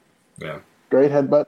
Uh, Io is being asked backstage if she heard Toni's comment. She says yes, and she's going to address him right now. So she goes to the ring, and before she can get the chance, she is mauled by Mercedes Martinez, who I mean, essentially won the NXT lottery by she was supposed to be in Retribution, but they kind of canned that. So now she's back being a monster in NXT, and that's where she's best. Oh. yes. you know, look like a killer. Yes. NXT is the best. Listen to me. Other than Roman Reigns on SmackDown and Sasha Banks, NXT is the best WWE show for my money watching wrestling. I, that's my favorite WWE show. So she's on, in my opinion, a better show, a more uh, well written show, a show that makes more sense, a way more wi- uh, a stacked women's division and uh, she gets booked like a star. Like, like yeah. she she won the lottery right. is a great way to put it. And I love seeing her back. I love seeing her being put in this role. This was great. I'm happy for her. Do you think Mia Yim is just so freaking jealous and pissed that Mercedes so, got out of this? Gonna yeah. lie, the other shoe in my head mentally did drop of like, oh, but poor Mia, poor Mia, because this that, is bullshit. Yeah, too bad. uh, Alejandra Villarreal saying, uh, Matt, did you ever wrestle in Mexico at AAA when TNA yes. had a partnership with them? I also yeah. love your podcast, guys. Triple Mania just once. I did one Triple Mania. I couldn't even tell you. I, we wrestled against what's the clown guys? Insane clown. The, clown the ICP. Insane Not them, but something else. They, they they wear clown masks. They're lucha. Oh, the murder clown. That one. that was one. There's there's a murder clown. There's a psycho clown. Psycho Clown was another. There was three of them yeah. at the time. Um, Oh, yeah, there's there was is another back one. in the day, and and it was me. I want to say Jeff Jarrett. I don't remember who our partner was, but it was fun. It was packed. That's for darn sure. Wow. That arena was packed, but it was a cool experience. I wrestled there. Konnan booked it at the time. My first time meeting him. Uh, it was cool. That's awesome. Yeah. Uh, we get to Thatcher versus Leon Ruff. So remember, Thatcher saying he's going to take liberties with Leon Ruff. So that's pretty much what's happening. They're adhering to this story. Uh, the announcers just keep bringing up, oh, he could have put him away uh, ages ago, but he's not putting away Leon Ruff. Finally, out of nowhere, Re- Leon Ruff rolls up Thatcher and he wins the freaking match. Uh, Yeah. Ciampa comes down afterwards and he, he comes to save Leon Ruff and he says, I'll see you in the fight pit. So I don't know if we're going to get a Raw Underground style match, but it looks like they're going to do some kind of shoot style match. What do you think about that, Matt? I, I don't know what like what you said, like fight pit. I don't know what that's gonna be. That's I, That's what, what- that's the the match they did the match they did with Matt Riddle and, and Tim Thatcher. That Oh, that's right. They did- Oh, okay. Oh, I remember You're that right. match now. Okay. what Okay. did they, they call that a fight pit? yeah, I believe so, right? They did. Yeah, Okay. they did. That. That's is that how they wrote off Matt Riddle? Yeah, it was one of Yeah, his last yeah. matches. And they they wrote off uh, Timothy Thatcher's uh, teeth in that match. right. So um, we'll see. Well, I mean, I told you, I think Timothy Timothy Thatcher's is talented. Uh, He's another one like with the first two guys we talked about that opened up the show, like Lorcan and them. They're all the same ilk to me. I'm bored by Yeah. them.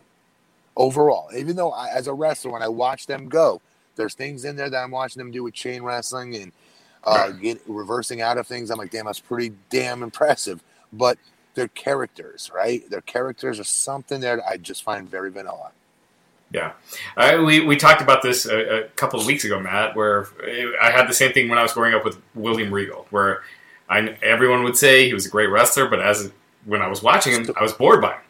And I will say this: if you notice, when William Regal was wrestling, Mhm. fans were not saying that. Okay, it wasn't until he got to WWE, be, it, it became like an agent, and then we had we had to start watching matches to get better.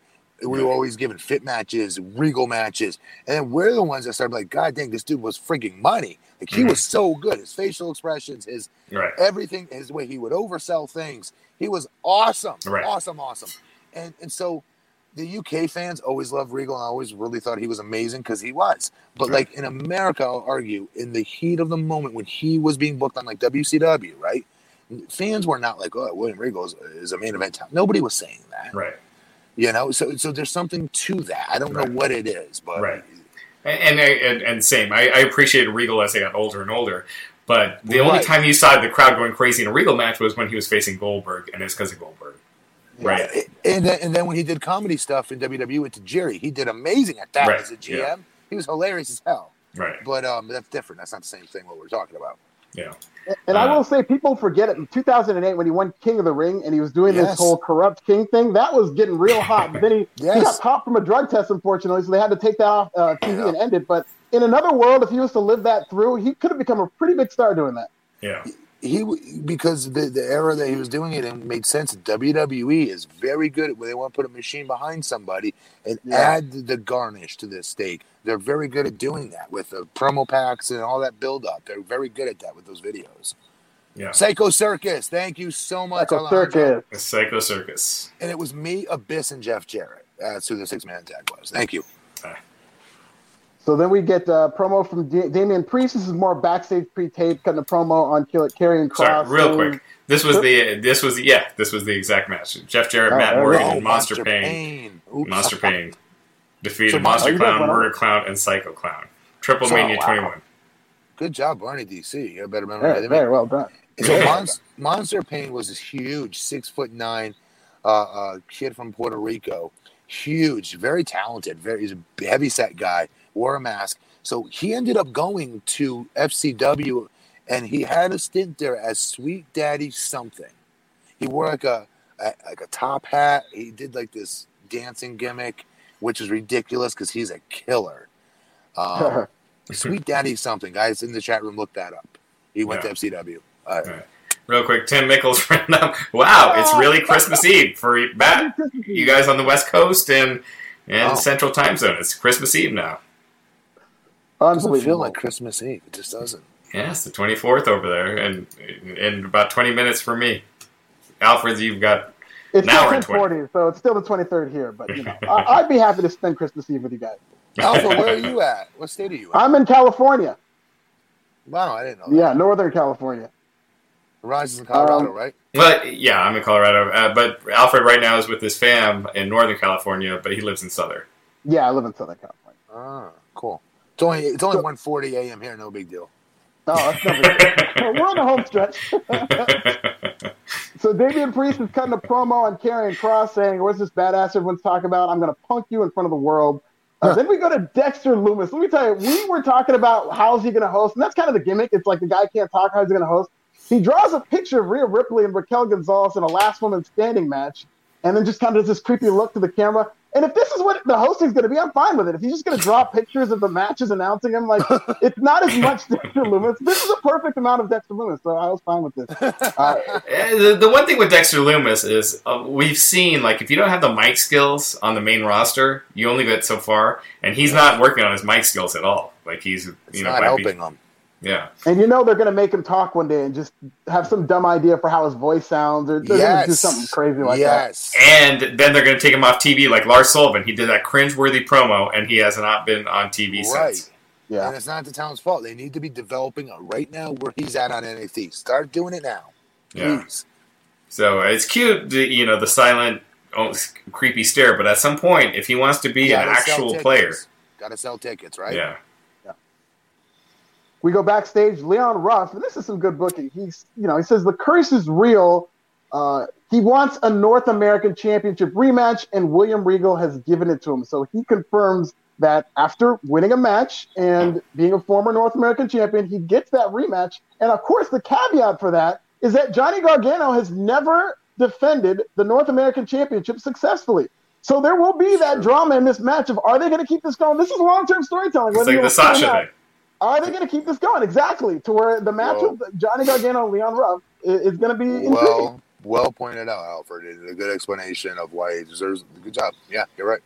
But there's no way that Leon Ruff regains it. No, hell, I don't know. Yeah, you think so? no way. I don't, I don't, here's the thing that I like. This is what I like about it. Like, I wish I was that certain, but I thought the same we exact thing when Johnny Gargano yeah. defended against Leon. I, I, I, didn't see it coming either. I don't think anybody right. did. But dude, they've got too much real estate uh, yeah. Gargano right now on their television show, man. And that belt works and adds yeah. to it a little bit, if you will. And he actually, I'll argue, he helps the belt right now. I can't believe I'm saying any of this. I hated him when he turned heel. I was like, this is a terrible move. Right. What are you guys doing? Yeah. Uh, he was a great baby face, you idiots. This will never work. It's worked. He's done great. great with it. Yeah. It, it really is. Um, then we go to Karrion Kross doing a promo of his own. This is another backstage promo to get us ready for that match that they're going to have on January 6th. He said that you dug yourself into a hole you're not going to get out of. You've made the biggest mistake of your life. Yeah, I, I believe him. And here's the thing: is that you notice they're having him talk more? Have you guys yeah. started noticing that? Mm-hmm. Why is to Raj's point? Because he ain't going to be there very long, and, and and the more he gets out there now, the better. And he's a believable promo. He's not going to be Jerry Lawler or, or Roddy Piper. He doesn't have to be. He needs to look like a shit kicker and, uh, and come across as, as one when he talks. He comes across as one when he talks. I mm-hmm. believe him. He does. You know, one of the things with the wrestlers today is so many of them are, are fans of the just the in ring, and they don't practice their promos and re- like work on the character. Like MJF, like you see right. him, like you could tell he's pr- working on his promos and hell yeah, and that gets you so far if you can develop that, as opposed to doing the flips and these crazy spots. Yep. And more wrestlers need to do that. Work on character. And, Dude, and if we have any wrestlers that are watching this, I'm telling you guys, you take a shower every morning. At least I hope you do. You have that opportunity while you're waiting for your water to get hot in the shower. Go to town on your bathroom mirror. Show all your face. Look at all your facial expressions as you're talking shit, you have it even easier than I did. You have video cameras on your phones now, for crying out loud. Right. There's no excuse that you shouldn't be working on your facials, your body language, your voice inflection, your tones, all of that. That's the stuff that draws people in. It ain't the, the, the high spot stuff. Although I do like it, it's not mm-hmm. what draws everybody in. Right. And it's absolutely something that could be improved because I mean I didn't mention yes. this, but Roderick Strong cut kind of a promo earlier tonight, and it was a really good promo. He seemed very confident. And I remember watching Roderick Strong when he was in ROH. I went to live shows and he had to cut promos, and it was some of the worst. I think he was the worst promo I'd ever seen in terms of making me uncomfortable when he talked. and he Right. couldn't cut a promo. But all these years Mm. later, he's clearly Mm. worked on it, and I thought he was pretty good tonight. I mean, I think that he was definitely improved from what I used to see. he was insane. He's improved. He was insane. He used to be awful. He used to be He's like, improved for sure. But Yeah, when you I'm hear Adam Cole talk one. after him, then it's like, oh, of course, yeah. We're not doing I'm not that. saying Yeah. all. The only point I'm making is that promos can be improved in Yeah. terms of if you Because- work Oh, on your promos, you can get to a point where they're capable. And there was a point where yeah, uh, Roger Strong was not a capable promo at all at one point, and he can actually talk. He can hold his own, yeah. but not like Adam Cole, of course. No. Um, No. we get to the main event, and it was Velveteen Dream versus Adam Cole, of course. Uh, Pete Dunne ends up hitting the ring and attacking Roderick Strong before they go to break. Uh, he hits a Bitter End on the outside. Uh, the match was fine. I, you know, Adam Cole kind of carried it. It went well past seven o'clock. I did notice that they Yeah. this match when they went to break, it was like six fifty eight. So They've been doing AEW was overruns. Come out, yeah, Yeah. So they did kind of a long overrun again. Uh, Adam Cole ends up hitting the last shot. He wins the match. Um, and then that is the. Did anything happen after they went off of air? I, I don't believe anything of note happened, but Adam Cole defeated Velveteen Dream yeah. And for the win. of note was the fact that Pete Dunne came out and is continuing that storyline. That means Yes. we're going to get to see more and more of our boy. Yeah, yeah, I love to see Pete Dunne. And so they announced Pete Dunne versus uh, Kyle. Oh. Uh, uh, was it Adam Cole? Adam Cole for next week? I believe it's Pete Dunne versus Adam Cole. Pete yeah. Dunne versus Adam Cole, but I meant the football player. Oh, uh, Pat McAfee. Yes, Oh, Pat McAfee. we're going to get more of him. That means, and and I, I like, I love Pat McAfee. Yeah. Bernie DC, right? Uh, cut promos on everything. The traffic light, the person at the bus station, Yes, the guy girl that cut you off in traffic. The more one works on it, the better. Same with facials in the mirror. Absolutely. He's a 70%. Uh, that's the dead ass honest truth. And also, I had a rest. I had a promo because I heard all these horror stories that you get brought up to TV as an OVW talent, as a developmental talent. If they come into Ohio or Kentucky area, we have to go to the show, right, and get in the ring and roll around and show what we've learned in front of the brass, right. And I was always nervous to be caught off guard, like on a promo. A braw- brawler would bring me back into the promo room and say, "All right, do a promo on Pippi Longstocking. Ha ha! He'll never be able to do that, dude. I could cut a promo. I had it with my head where I could do every star on that roster. I'm not joking. Um, even like the minor stars, because in case they cut, they can't catch me off guard, and I had them all memorized. I'd write them out, which is not like me. I'm not a big writer, um, but I did because I never wanted to be caught off guard. And then what I would notice when I'd be put in situations to cut promos that would catch me off guard, I would start pulling little pieces out of like some of these, like the Scotty Too Hottie promo. I'd pull a little bit out of Undertaker's. Undertaker, you had a decade of decadence, and, and I would put him over at the time because he was only 10 years in at the time, I remember. And then start putting myself over gratuitously on how he's looking at it. You know what I mean? how I'm better. Um, it- it- like I had something for everybody. I remember. And I still think the talent today should should look at it that way. You should have a promo ready to go on everybody on your roster. You know what I mean? And practice it. You guys have these freaking phone cameras. I would have killed to have had back then. Yeah, you have all the resources quick, right at your fingertips. Uh, Bernie DC, a couple of other great uh, tweets here saying, Yeah, love the part of the killing it. FCW documentary when they talk about promo school and Dusty and showed some of the rare footage, Price priceless stuff. Uh, and a little correction here uh, from Bernie. Uh, the Cole promo ended the credits and they convert. It was Roderick Strong versus Pete Dunne for next week. Oh, Roderick Strong was yeah, that that's the one. Yeah, Well, that makes sense. Strong versus- He cost him the. ma- Yeah, that makes sense. yeah, he, 'cause he uh, attacked him. Strong. Yeah. Who is this Bernie? I want Jenny to know the Hayes. identity of Bernie. I think Bernie's a wrestler. Right. yeah, I think it sounds like it, right? Seriously, he feels like Yeah, a wrestler. Bernie- Yeah. Reveal yourself. Yes, please. Jenny is saying, I know I'm an hour behind the show, but I'm glad they're ripping on Marko Stunt. We can rip on him. he almost Jurassic Express back so much. The whole him back, he's crazy shtick is dumb. Just let him get KO'd. How do you really feel? Wow. Jenny Hayes coming in with the heat. The kid can Jenny Hayes sing if that works for you. Bro, Jenny Hayes said, screw the cu- the curveball. She's she's taking nine off the, the catcher. F that, I'm coming with the heat. That is hilarious. that was awesome. That's great. So that's the show. So the show's um, it ended. I like the show. So now that we've just recapped it, I don't feel as confident in saying I think NXT was better. Yeah. Oh, I think the question was what's going to be better on New Year's in, in two oh, weeks. Is that what I said? Okay. Y- Right. Yeah, the New Year's Evil versus AEW. I'm, I'm getting the two AEW cards confused. Yeah. Um, uh, let me just run them Yeah, down real quick and we'll finish up. Um, sorry, one second. But tonight's AEW I thought was better. Me too. I, I did too. Um, I, I, can see the point for either. So night one next week, it's going to be Kenny Omega versus Rey Fenix, uh, Hikaru uh, Shida versus Abaddon, Jon Moxley returns, and Jake Hager versus Wardlow. Night two, which is two weeks, is going to be Darby Allin versus Brian Cage, Cody Rhodes versus Matt Sydal. So far, that's what's announced. So yeah, night Yeah. one is definitely a stronger card so far. Night two, which is going to be head head to head with NXT Dude, New Year's o- Evil. They overrate Matt. I love Matt Sydal. He's a good dude, but they overrate the hell out of him like that too. Like they're advertising. Like it's great to have Cody have a match versus him. That wouldn't be the second match that I'd advertise though. I'd just say Co- appearing Cody Rhodes will be wrestling. Like Cody Rhodes in action. Yes, yes. I swear to God, that's how I would say it. But so what do we have for NXT?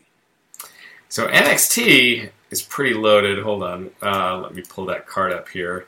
Obviously, we've got. Sorry, one second. So we've got the fight pit that we talked about earlier. Kyle O'Reilly versus Finn Balor.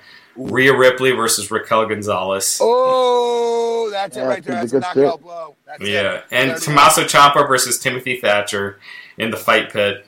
Those gimmick matches usually work well. And then Karrion Kross versus Damian Priest. I think that's going to be Oh my God! Like, Yeah, it's dude, gonna be a good card. yeah, it's gonna blow it away. yeah. Amazing. Just as soon as you hit uh, Gonzalez versus uh, Rhea, that for me, that was a lock. They already won, Yeah, dude. And we're getting Karrion Kross versus freaking Priest. Jeez, dude. And Yeah. that's just one night, though. That's just one night. that's just one night. Yeah.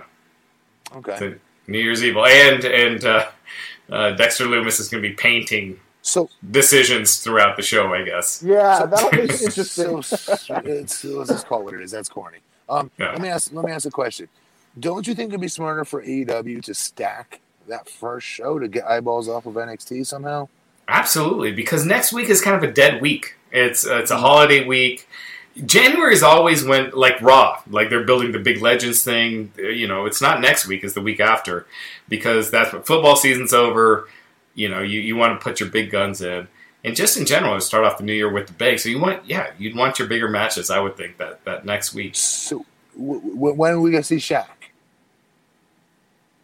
I mean, tonight they. That's a good it- question.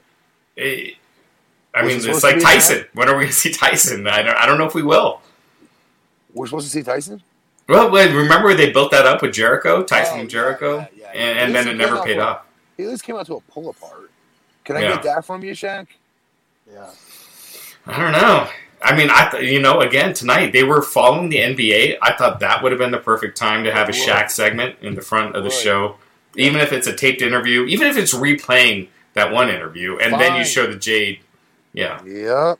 Because here's the thing about NBA, especially I watch NBA on TNT post game reports because they're hilarious. Bar, uh, EJ, Barkley, Shaq, Kenny Smith, they're hilarious, and they always clown Shaq, and he gets hot.